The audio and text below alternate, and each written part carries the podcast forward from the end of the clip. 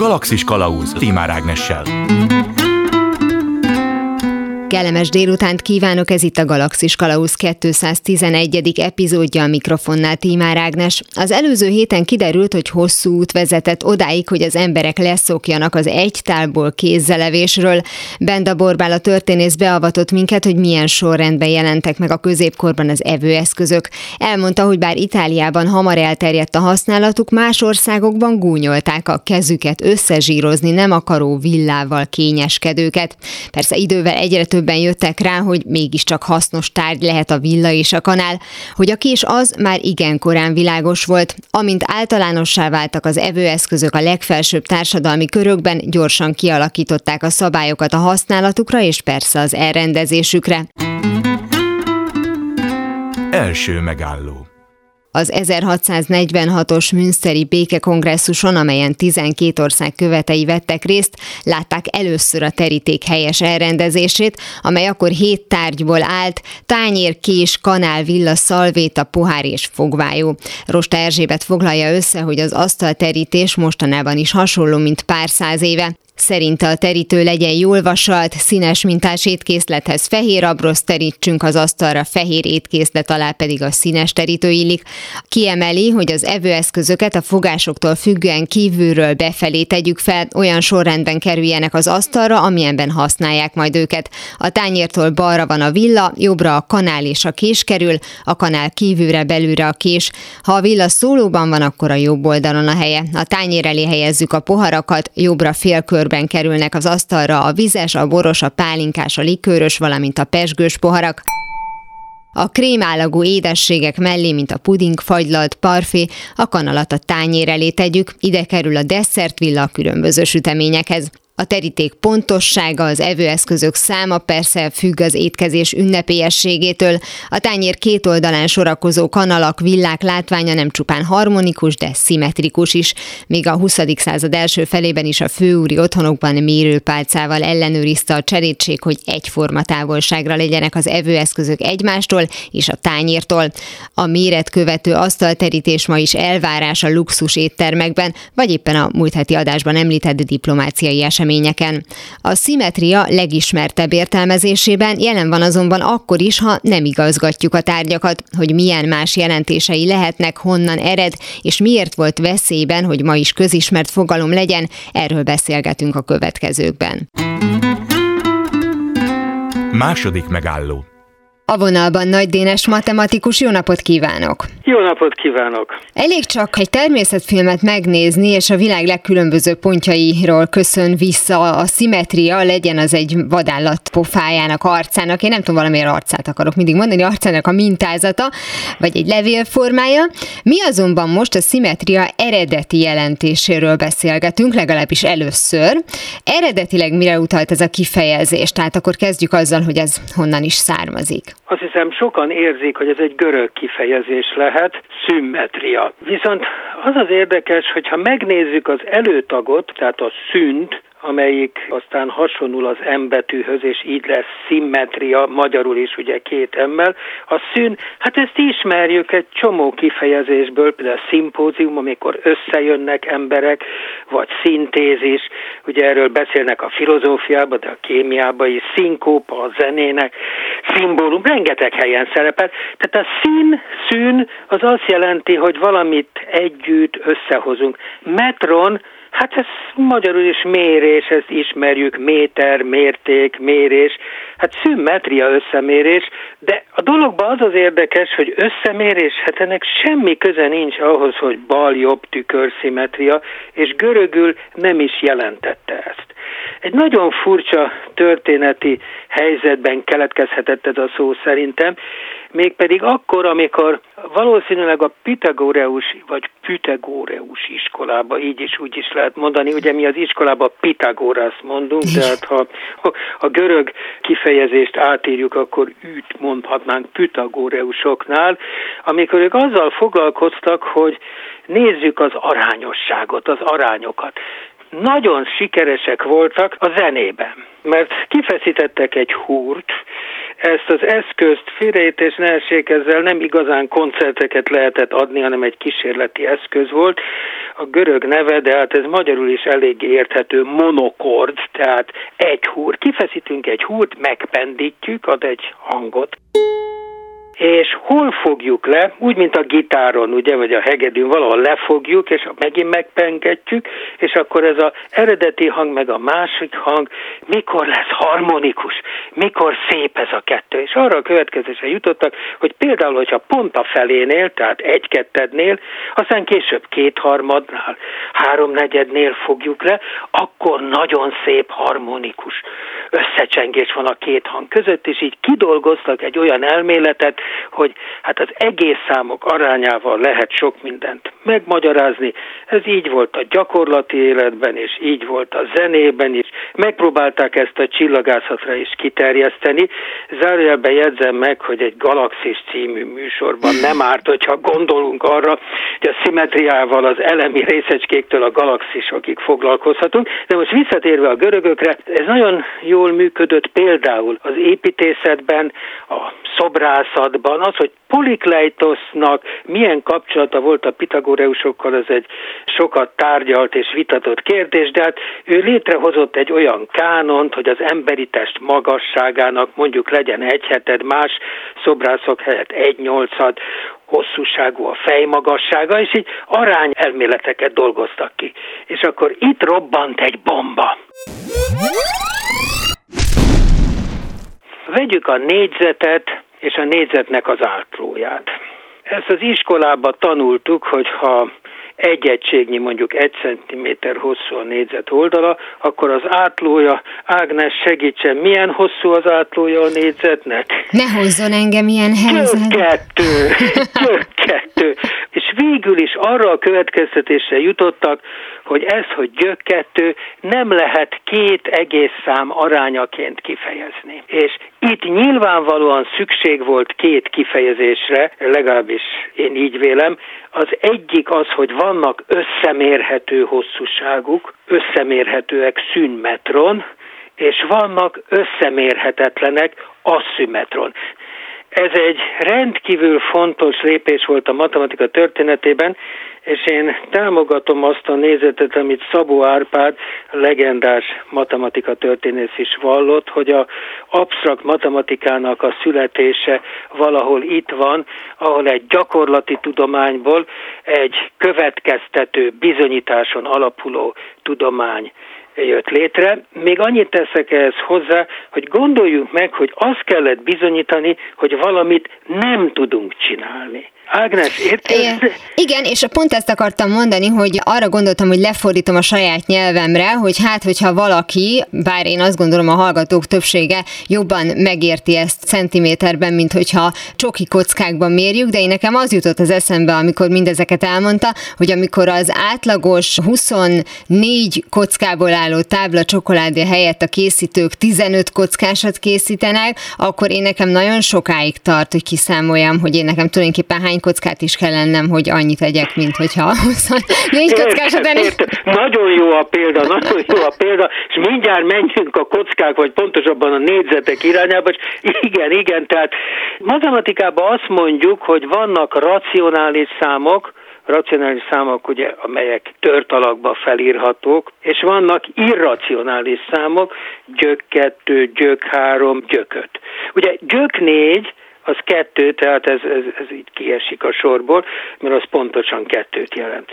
Ugye 2-nek a négyzete 4, tehát ez megoldható. De térjünk vissza a görögökre, tehát be kellett bizonyítani valamit, hogy nem létezik. Ez egy rendkívül érdekes bizonyítás volt, mert ugye próbálkozunk, ha valakinek nem sikerül, az nem jelenti azt, hogy nem lehet. Tedd vagy ne tedd, de ne próbáld. Jön majd egy géniusz, és az jobban töri szét a csoki kockákat, és minden jobban működik, és talán van annyi nagy képűség egy idő után, hogy ha én nem tudom, és az a nagyon jó, ügyes embernek se sikerült, hát ha ez nem is lehet. És erre tudtak egy bizonyítást adni, hogy nem ügyetlenek és nem találták meg a megfelelő számokat, hanem ez nem lehetséges, ilyen nincs. Ne már! Ez egy új típusú matematikai bizonyítás, úgy nevezik, hogy indirekt bizonyítás. Úgy képzeljék el, hogy feltételezzük, hogy az a bizonyos gyök 2, az felírható A per B alakban, ahol A és B két egész szám, és akkor mindenféle egyszerű lépéseket csinálunk, és egy idő után ellenmondásra jutunk, és kiderül az, hogy akkor ilyen A és B egészszám nem létezhetett, mert egy ellenmondáshoz vezet. Szóval ez egy egyszerű bizonyítás, de itt a matematika egy új szintre ért. Ez már nem egy gyakorlati tudomány, hiszen olyan A és B számokkal csináltunk lépéseket, ugye gyök 2 egyenlő A osztva B-vel, ezt feltételezik, olyan számokkal csináltunk lépéseket, amiről kiderült, hogy ezek nem léteznek, ilyenek nincsenek. Ez már egy absztrakt tudomány, ez már nem csak megméri, hogy milyen hosszú ez a kötél, vagy ez az épület, hanem ez már azzal foglalkozik, hogy ilyen nem létező képzeletbeli mennyiségekkel is műveleteket végez, tehát így lett a matematika, Szabó Árpád kifejezését is használom, egy absztrakt, deduktív, ugye deduktív következtető tudomány, ahol vannak axiomák, vannak tételek, a tételeket bizonyítani kell, azt fogadjuk el, amit bizonyítottunk, és ez bizonyított, hogy a gyök 2 az nem írható fel A per B alapba, és erre kitaláltak egy kifejezést is, hát mondtam, hogy ha hosszúságokról van szó, és geometriai szempontból nézzük, akkor van szimmetria, összemérhetőség, és van asszimetria, összemérhetetlenség. Gondolom, akkor egyszer csak eljött az a pont, ahol közelítünk ahhoz a szimmetria kifejezéshez, amire elsőként gondol a mai hallgató. Hát sajnos addig még jóval több, mint 1000 évet kell várni, de még maradjunk akkor egy pillantra a görögöknél. Tudnék, a görögök, amit vártak, amit reméltek, hogy ez az összemérhetőség ez működik, és akkor kiderül, hogy mégsem működik. Ezért talán úgy mondanám, már az a kifejezés is, amit ma használunk latin alapon, hogy racionális és irracionális szám, ugye irracionális, van egy ilyen előítélet, ez valami nem jó, és ez jelent meg az esztétikában is, hogy vannak a jó arányok, és vannak a rossz arányok. És erre külön felhívom a figyelmet, hogy ez nagyon tetszett nekem, amikor ezt megnéztem, hogy Plátonnál és Arisztotelésznél, tehát az időszámításunk előtti 5. és 4. században vagyunk, a szimmetria előfordul mind matematikai szövegkörnyezetben, mind művészeti, esztétikai szövegkörnyezetben. Ha már itt tartunk... Ágnes... Gyerekkorában játszott egy olyan eszközzel, amit nagyon szép szimmetrikus ábrákat lehetett látni, ha belekukucskáltunk. Eszébe jut egy ilyen eszköz. Kaleidoszkóp? Igen, erre gondoltam, megvan. Köszönöm szépen, hogy Ágnes segített nekem. Hát görögül a szép, az kallosz. Tehát kaleidoszkóp az azt jelenti, hogy szép ábrákat nézünk, ugye szkópé nézünk. Sir David Brewster valamikor szabadalmaztatta is, és mondott egy nagy marhasságot, ami így hangzott, hogy most már nincs szükség díszítő művészetre, mert az ő eszköze másodpercenként vagy percenként ábrák százait tudja előállítani, hát művészetre azért mégis szükség van. Jó, neki el kellett adni a termékét. El kellett adni a terméket. Egyébként úgy járt, mint a Rubik Ernő és a Rubik kockával jártunk, hogy azonnal elkezdték másolni, hamisítani, és így tovább. Tehát azt hiszem, Sir David Brewster nem sok pénzt csinálta szabadalmával, de a kaleidoszkóp az nagyon híres. Tehát visszatérve kallosz és Arisztotelészhez, tehát azt mondja, hogy a kallosznak, a szépségnek 3 alapformája van, vagy 3 összetevője van. Taxis, kai szimetria, kai horismenon. Na most ezt nézzük, a taxis itt azt jelenti, hogy rend, tehát valamilyen rend kell legyen benne, szimmetria kell legyen benne. Horismenon angolra általában úgy fordítják, hogy limitedness, tehát határozottság. Én arra gondolok, hogy olyan példákat is ismerünk, hogyha például egy szobor túl kicsi az adott funkcióhoz, vagy túl nagy, akkor az nem szép, tehát nem lehet egy, 10 méter magas falusi templom elé egy 15 méteres szobrot állítani. Mindenesetre azt tartom nagyon fontosnak, hogy Arisztotelész azt mondja, hogy a szimmetria az a szépségnek az egyik, tehát a kálosznak az egyik kritériuma. És akkor itt történik egy nagyon érdekes dolog számomra, az, hogy tulajdonképpen, és most már Ágnes kérdéséhez megpróbálok kanyarodni, hogy ez a fogalom latinul tulajdonképpen el is tűnhetne.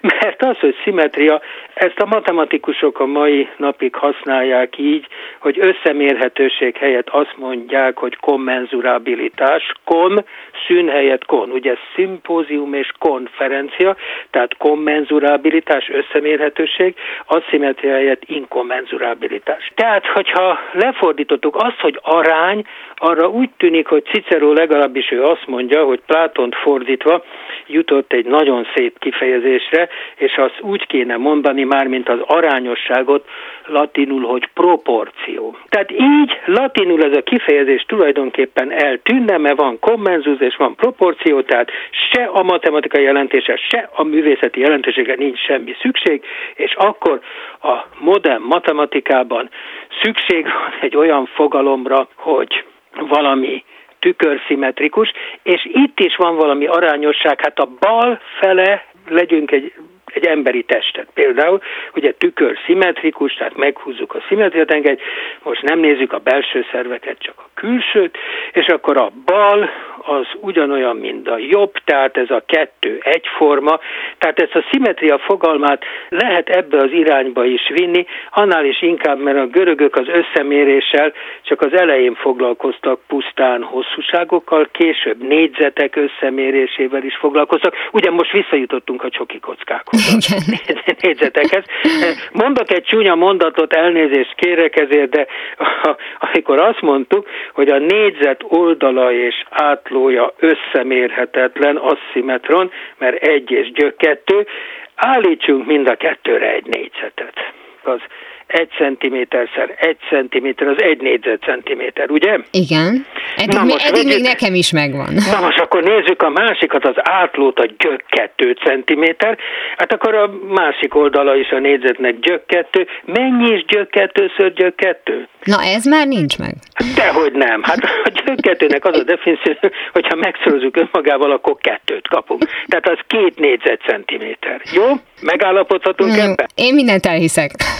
Jó, nagyon szépen köszönöm a bizalmat. Tehát van 1 négyzetcentiméter és 2 négyzetcentiméter. Hát kérem szépen, hát ezek összemérhetők. Ha most ezt mondhatnám görögül, akkor 1 és gyök 2 az asszimetron mékely hosszúságban összemérhetetlen, de szümetron dünamely négyzetértékben viszont összemérhető. Elnézést kérek ezért a kitérőért, de elkezdtek a görögök azzal foglalkozni, hogy négyzeteket, alakzatokat is összemérhetünk, és szükség volt a modern matematikában, Le Gendre idejében egy olyan kifejezésre 17.-18. században egyre jobban, hogy valami tengelyesen szimmetrikus, tehát a bal oldala, ugye az emberi alakot nézzük, és a függőleges szimmetriatengelyt, a bal oldal és a jobb oldal az összemérhető, mert ugyanolyan. Egy forgásszimmetrikus alakzatnak is egyforma elemekből áll,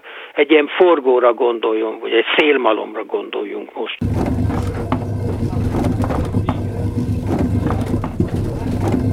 Tehát beszélhetünk tengelyszimmetriáról, beszélhetünk forgásszimmetriáról, de az egész beszélgetésünkben a legérdekesebbnek én azt tartom, hogy tulajdonképpen elkezdünk matematikával foglalkozni, de ott megjelent a zene is, majd megjelent a szobrászat, az építészet, és van egy nagyon furcsa kérdés, hogy marad fenn egyáltalán ez a szó, hogy szimmetria, miért maradt meg, hiszen mondtam, hogy a görögöknél fontos volt, de ókori latinban tulajdonképpen eltűnt. Milyen területre gondol, hogy miért maradhatott meg ez a fogalom? Gondolom volt egyrészt egy gyakorlati oka, igen. Másrészt meg a korábban említett esztétikai része, tehát itt nekem az én laikus fejembe itt mosódik össze a matematika a művészettel. Nagyon jó, én úgy vélem, hogy ez Vitruvius építészet elmélete miatt maradt meg.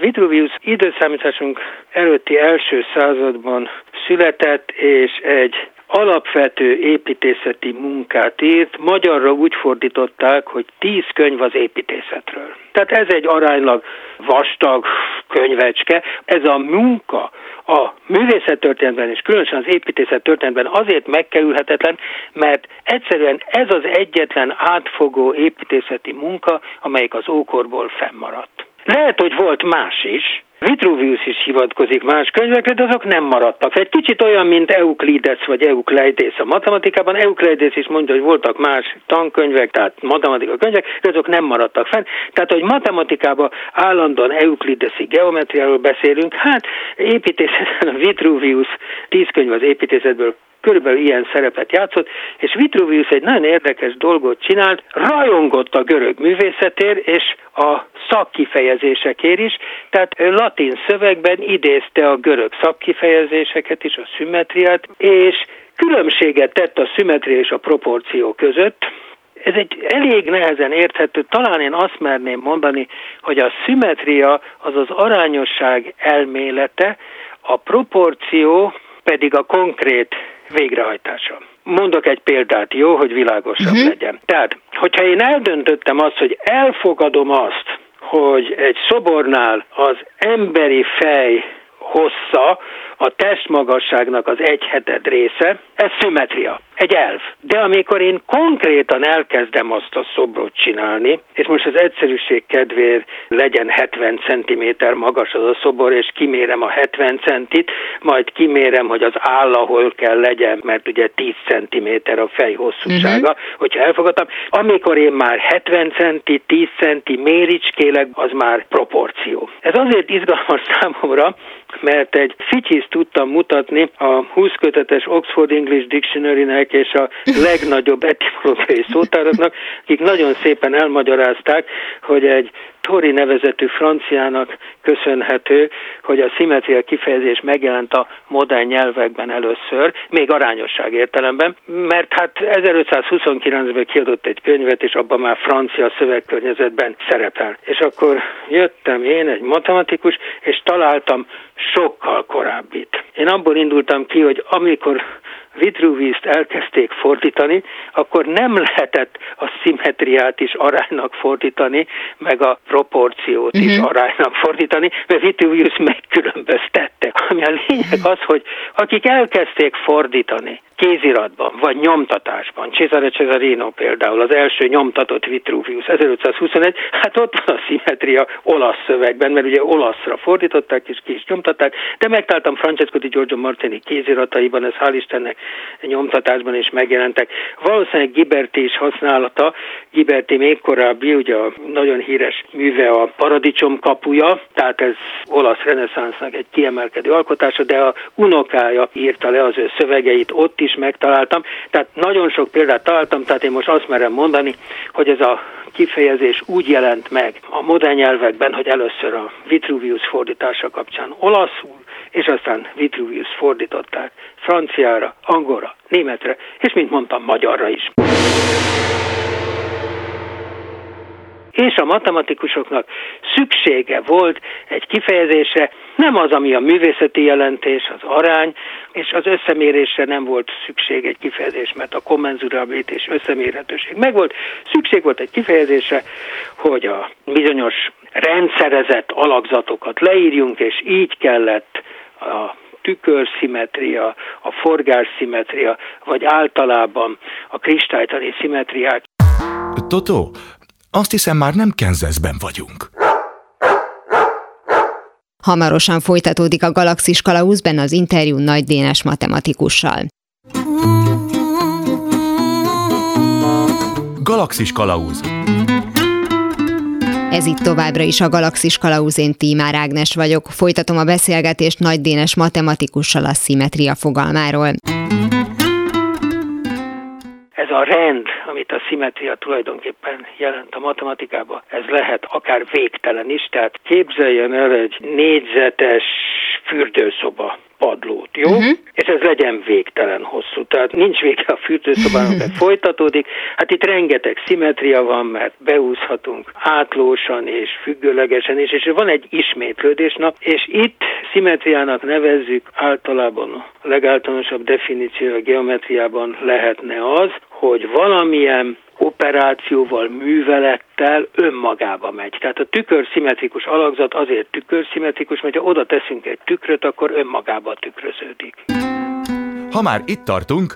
Forgásszimmetrikus. Ha valaki a kínai kultúrában ismerős, és a yin-yangot ismeri, akkor 180 fokkal elforgatva, most eltekintve a fekete-fehér színektől, akkor 180 fokkal elforgatva önmagába megy, forgásszimetriája van. Érdekes, azért mondom a yin-yangot, mert annak nincs tükörszimetriája, csak forgásszimetriája. És az előző fürdőszobapadlót hozzáteszem, hogy végtelen, tehát a matematikusok szeretnek ilyen struktúrába is gondolkozni, akkor elcsúsztatva úgy, hogy a vagy maradjunk a csokoládénál, az jobb lesz, egy végtelen nagy csokoládé, jó? Egy végtelen nagy csokoládé, és akkor elcsúsztatjuk úgy, hogy az egyik kocka vagy négyzetecske a következőbe menjen, és akkor a következő azután következőbe, és itt tovább. Ezek mind szimmetria műveletek.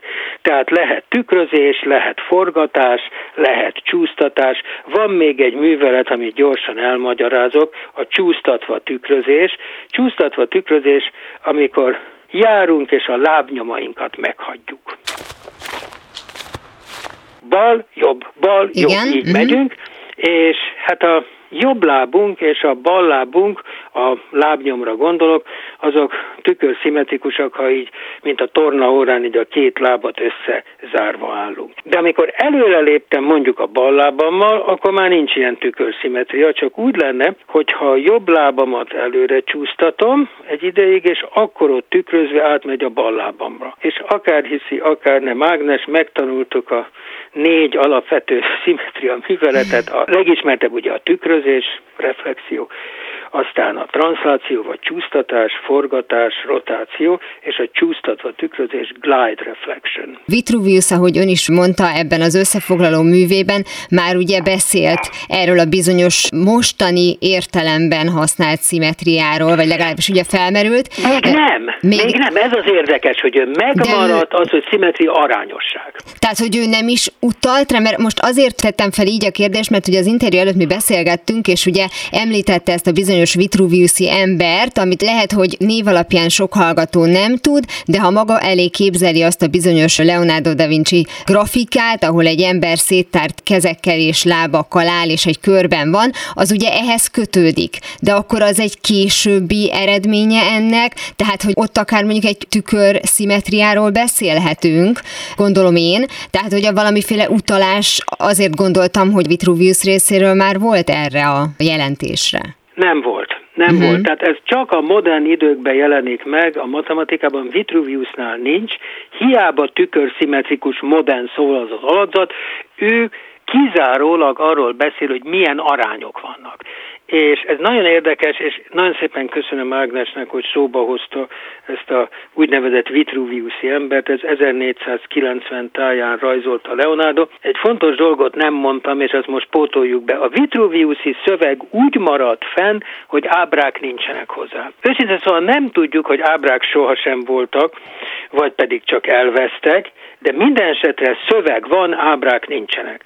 Na most, amikor mondtam, hogy a reneszánsz művészek valósággal beleszerettek ebbe a szövegbe, akkor egy alapvető feladat volt ehhez a szövegrészhez illusztrációt csinálni. És például Francesco di Giorgio Martini is foglalkozott vele, és nagyon sokan mások, Leonardo da Vinci is, és Leonardo da Vinci rajza lett a legsikeresebb, de ez egy illusztráció ahhoz, hogy milyen arányokat kell használni. Az, hogy egy teljesen modern értelembe vett tükörszimmetrikus pozícióban van az ember, tehát terpeszállásban és széttárt karokkal, ezt ők nem nevezték szimmetriának, ez az arány tanulmányozására szolgáló rajz volt. De amit Ágnes mondott, ott van egy nagyon furcsa dolog, hogy amikor franciára fordítják Vitruviust. De hát addig Leonardo-tól és a francia fordításig nagyon sokat kell várni. Tehát amikor franciára fordítják, akkor viszont már egy lábjegyzetben megjelenik az, hogy hát a szimmetriának van egy modern értelmezése is. Nem már. Ez nem pont ennél az ábránál van a lábjegyzet, hanem a szimmetria megjelenésével, hogy ez a szimmetriának a régi jelentése, mármint ez az arányosság emet, és itt van az új jelentés, a tükörszimmetria, amit a matematikában használnak. Először csak tükörszimmetria van, aztán később lesz a forgásszimmetria, és aztán a transzlációs vagy eltolási szimmetria, és a kristálytani szimmetriák, tehát az, hogy a kristály ideális szerkezetét úgy képzeljük el, hogy az atomok, vagy ionok, vagy molekulák szimmetrikusan helyezkednek el. Azt szoktuk mondani, hogy rácsszerűen, és hát egy ilyen végtelen rácsot feltételezve, itt mindenféle szimmetria műveletek vannak, amit az a 4 szimmetria művelet, amit az előbb síkba beszéltünk, hát 3 dimenzióban a térbe további szimmetria műveletek is vannak. A fő területeket érintettük, beszéltünk a matematikáról, beszéltünk az építészetről, a természet is szóba került, és hát ugye az esztétikát is említettük, és hát nyilván akár mondjuk a Da Vinci mű alapján is ez jutna az eszünkbe, hogy akkor ő úgy gondolta, hogy ez a tökéletes arányosság, és ebből akár félreértések is születhetnek, hogy akkor ilyennek kéne lenni a tökéletes embernek, miközben attól szép a világ, hogy sokszínű és különböző, és szintén ugye az interjúnk előtt szó volt arról, ami a tükörszimmetriához kapcsolódik, hogyha egy emberi arcot úgy tükrözünk, hogy hosszában a képét félbevágva egymás mellé rakjuk a 2 baloldalt, meg a 2 jobboldalt, meg az eredetit, és azt mondta az interjú előtt, hogy többeket megkértek, hogy válassza ki, hogy melyik a neki leginkább tetsző. Általában az eredetit választotta, tehát nem a tökéleteset. És itt fontos, gondolom, az esztétika kérdése, hogy már a modern értelemben vett szimmetria az nem feltétlenül csak a pozitív jelentésében működik, hiszen nagyon sok művészeti ágban, de legyen mondjuk akár a lakberendezés is, amint van valamiféle akár apró aszimmetria, attól lesz. Hát ha nem is lelke, de valami izgalmasság az egészben. Nagyon szépen köszönöm Ágnesnek, hogy ezt szóba hozta, és egy korábbi beszélgetésünkre is utalt. Valóban arról van szó, hogy a tökéletes szimmetria tulajdonképpen nincs a természetben, és ezt a híres kísérletet említette, hogy ez egy statisztikai adat, hogy van ez a 3 arckép, az egyik a bal oldali arc tökéletes szimmetriájával, tehát a bal tükrözzük, a másiknál a jobb arcfél tükrözzük, és van az eredeti.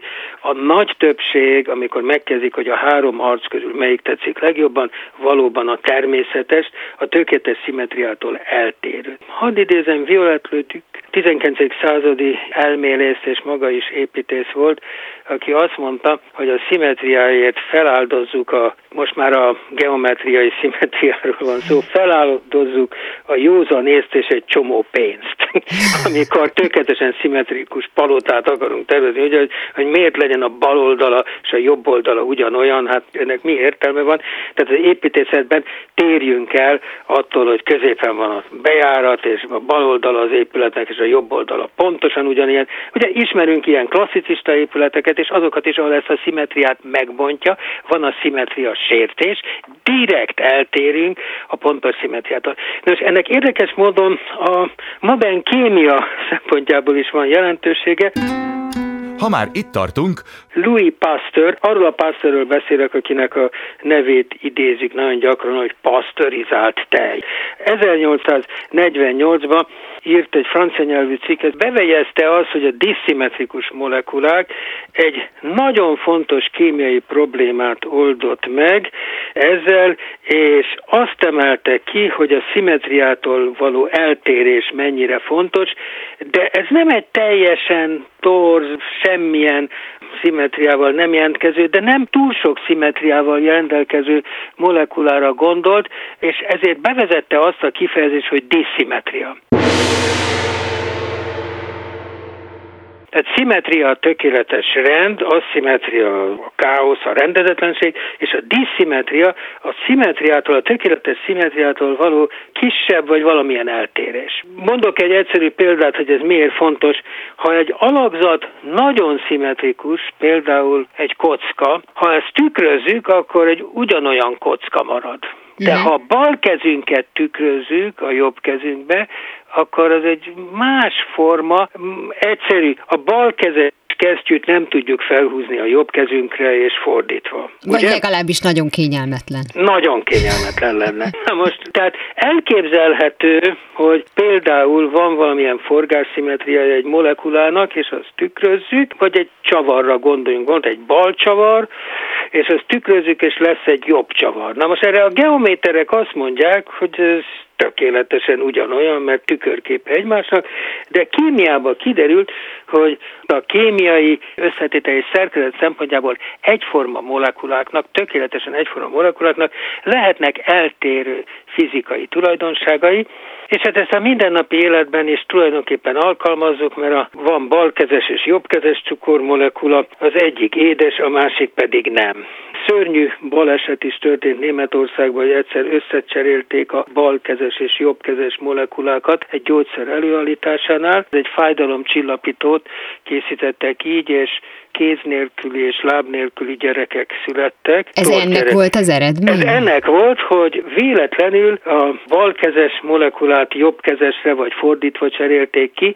Az egyik az emberi szervezetnél remekül működött volna, a másik pedig ilyen szörnyűségeket okozott. Ez egy nagyon régi történet, és amit nagyon fontosnak tartok, az az, hogy így születik az úgynevezett sztereokémia, tehát ahogy az iskolában egy papíron rajzoltuk, hogy itt van egy vegyél, itt van a másik, nem, ez három dimenzióba, térbe kell nézni, ugye sztereokémia. A kémia szempontjából Pasteurnek ez a rövid cikke rendkívül fontos volt, és kisvártatva Pierre Curie pedig fizikában foglalkozott a fizikai rendszerek szimmetriáival, és kiemelte azt, hogy a diszimmetria fontos, a szimmetriától való eltérés.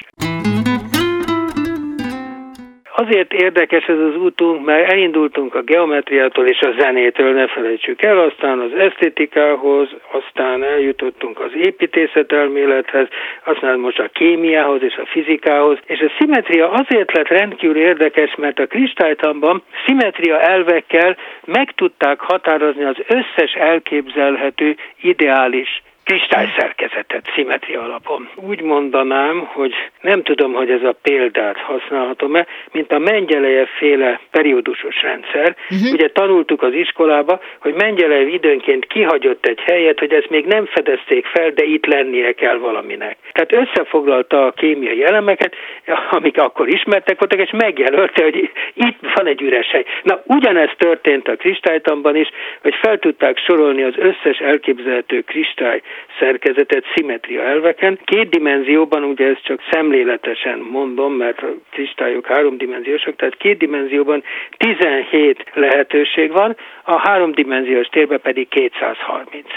Valaki azt mondja, hogy miről beszél, hát én akármilyen ismétlődő mintát tudok csinálni a síkban, és nem 17-et, hanem végtelen sokat. Ez igaz, de hogy az ismétlődési struktúra milyen, hogy hogyan ismétlődik, így csak 17 lehetőség van a síkban. Díszítőművészetben ezt ismerjük, hogy vegyünk egy köröcskét, és azzal egy teljes párna felületet, vagy egy teljes terítőt díszíteni. Akarunk, hogy ugyanolyan tulipán motivumot ismételgetünk. Tehát összesen 17 lehetőség van, három dimenzióban pedig 230, és ugyanúgy, ahogy Mengyelejev tette, Fyodorov és Schönflies és Barlow, tehát egy 19. század vége, 1590, 1591, 1894, egy orosz, cári Oroszországban levő Fyodorov, Németországban Schönflies és Angliában Barlow, valamennyire egymástól függetlenül, azért mondom, hogy valamennyire, mert azért leveleztek egymással, Schönflies és Fyodorov leveleztek, rájöttek, hogy végül is 230 lehetőség van a kristályban. Aztán ez előfordult a részecskefizikában, hogy szimmetria elveken sikerült egy nem felfedezett részecskét megjósolni. Harmadik megálló. Tehát ez egy nagyon fontos téma, mégpedig azért, mert szükség van az interdisziplináris találkozókra, beszélgetésekre, és több olyan rendezvényt szerveztem, ahol a szimmetria volt a középpontban. Ezeknek a rendezvényeknek az a címe angolul Symmetry, Art and Science. Tehát szimmetria, művészet és tudomány. És fontos az, hogy építészek, képzőművészek, illetve matematikusok, fizikusok, kémikusok, de természetesen zenészek találkozzanak, és ezeken a beszélgetéseken mindig valamilyen érdekes találkozás született. Ezek nem olyan konferenciák, hogy megterveztük, hogy most egy új részecskét kell felfedezni, vagy egy új kristályszerkezetet, hanem csak az volt a cél, hogy beszélgessünk. Ezek egyhetes rendezvények általában. Nagyon fontos, hogy főleg plenáris előadások vannak, tehát nem az a cél, hogy matematikai szimmetriák az egyik teremben, fizikai szimmetriák a másikban, építészek a harmadikban, nem. Tehát elvárás az, hogy plenáris, tehát mindenkinek szóló előadások legyenek. Egy nagy felfedezést egyébként az egyik konferenciánkon ismertettek,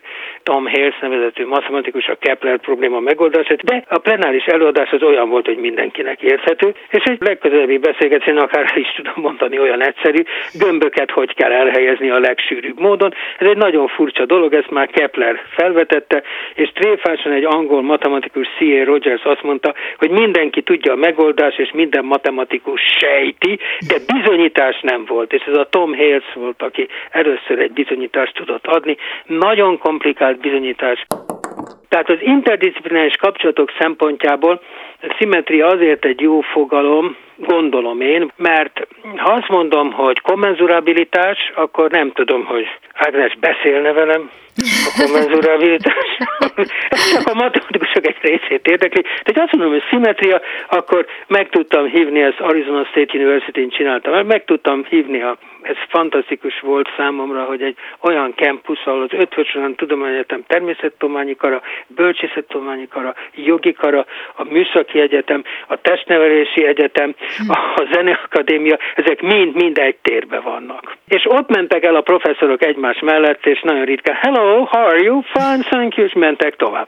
És én azt mondtam, hogy kéne valami olyan téma, hogy egy zenész és egy fizikus találkozol, egy matematikus, egy képzőművész, és ott szerveztem először egy ilyen konferenciát a 80-as évek közepén, Symmetry in a Cultural Context, tehát szimmetria kulturális szövegkörnyezetben vagy kontextusban, és aztán később ez a Symmetry Art and Science konferenciák kezdete volt. Az elsőt hazahoztam Magyarországra, 1989-ben volt, és aztán már 4 kontinensre eljutottunk ezekkel a rendezvényekkel, Afrika kivételével minden kontinensre. Sőt, amikor ugye beszélgettünk szintén ugye az interjú előtt, akkor mondta, hogy egészen furcsa találkozások voltak, és egy tojásdíszítő művésznek az esetét is elmesélte, aki valószínűleg nem is sejtette, hogy milyen beszélgető partnere vagy partnerei lesznek. Hát igen, a krétai konferenciákon Ukrajnából eljött egy nagyon híres tojásdíszítő művész. Azt hisz, bevallom, hogy az eredeti végzettsége építész volt, de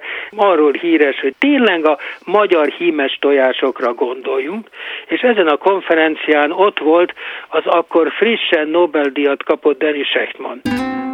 Ha már itt tartunk, egyedül kapott kémiai Nobel-díjat a kvázikristályok felfedezéséért, és ez egy nagyon érdekes dolog, mert 5. rendi forgásszimetria van a kristályszerkezetekben, és az előző 230-as listában az viszont lehetetlen, ezt mondták, ezért Denis Shechtman tényleg Nobel-díjat is kapott, hogy újfajta szerkezeteket, és nem kristálynak nevezik, hanem kvázikristálynak. Nagyon érdekes volt, hogy először is, hogy egy Nobel-díjas végig ott volt a konferenciánkon, nem úgy, hogy odajött, tartott egy előadást, majd 5 perc múlva távozott, hanem ő is ott akart lenni, megnézni az építészeti alkalmazásait az ő kémiai felfedezésnek, és hosszan beszélgetett az ukrán tojásfestő művésznővel azon kapcsán, hogy tudna-e ilyet festeni, mert ez nagyon érdekes, ugye, hogy nem síkban vagyunk, hanem egy 3D felületen, tehát a tojás felületen sikerül-e ilyet festeni. Egyébként ott volt akkor még gimnazista fiam is. Tehát nagyon érdekes, hogy Krétán beszélget egy gimnazista, egy tojásfestőművész, egy Nobel-díjas kémikus,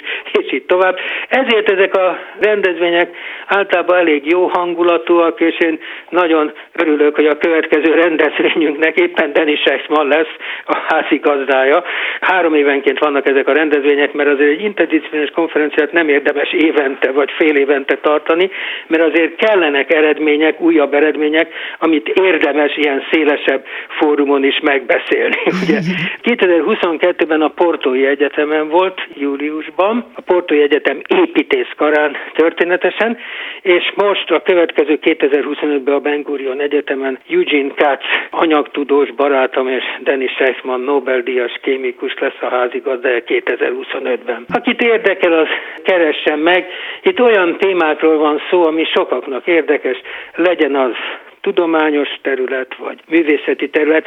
Fontos, hogy beszélgessünk. Nagyon gyakran kap az ember inspirációt egy teljesen más területről. És ezt nagyon fontosnak tartom éppen a magyar gondolkodásban, mert külföldön nagyon gyakran megkérdeztek arról, hogy miért van sok magyar származású tudós, magyar származású művész, és akkor nem én kezdtem el sorolni őket, hanem azt mondtam, hogy kikre gondoltok. És akárkit mondtak, én egy-két mondattal bebizonyítottam, hogy a gondolkodásukban egy fontos motívum volt az interdisciplinaritás. Uh-huh. Tehát az, hogy nem szűken egy elefántcsont toronyban néztek. Most nem csak arra gondolok, hogy Szentgyörgyi Albert annak köszönheti, vagy ezt szokta mondani, a C-vitamin felfedezését, a felesége elküldte a paprikát aprítani, és akkor a laboratóriumban ment, és a paprika aprítása közben támadt az az ötlete. De például arra, hogy Neumann János, ugye azt mondjuk, hogy matematikus volt. Na igen, de hát a játékelmélet, annak közgazdasági alkalmazásai vannak.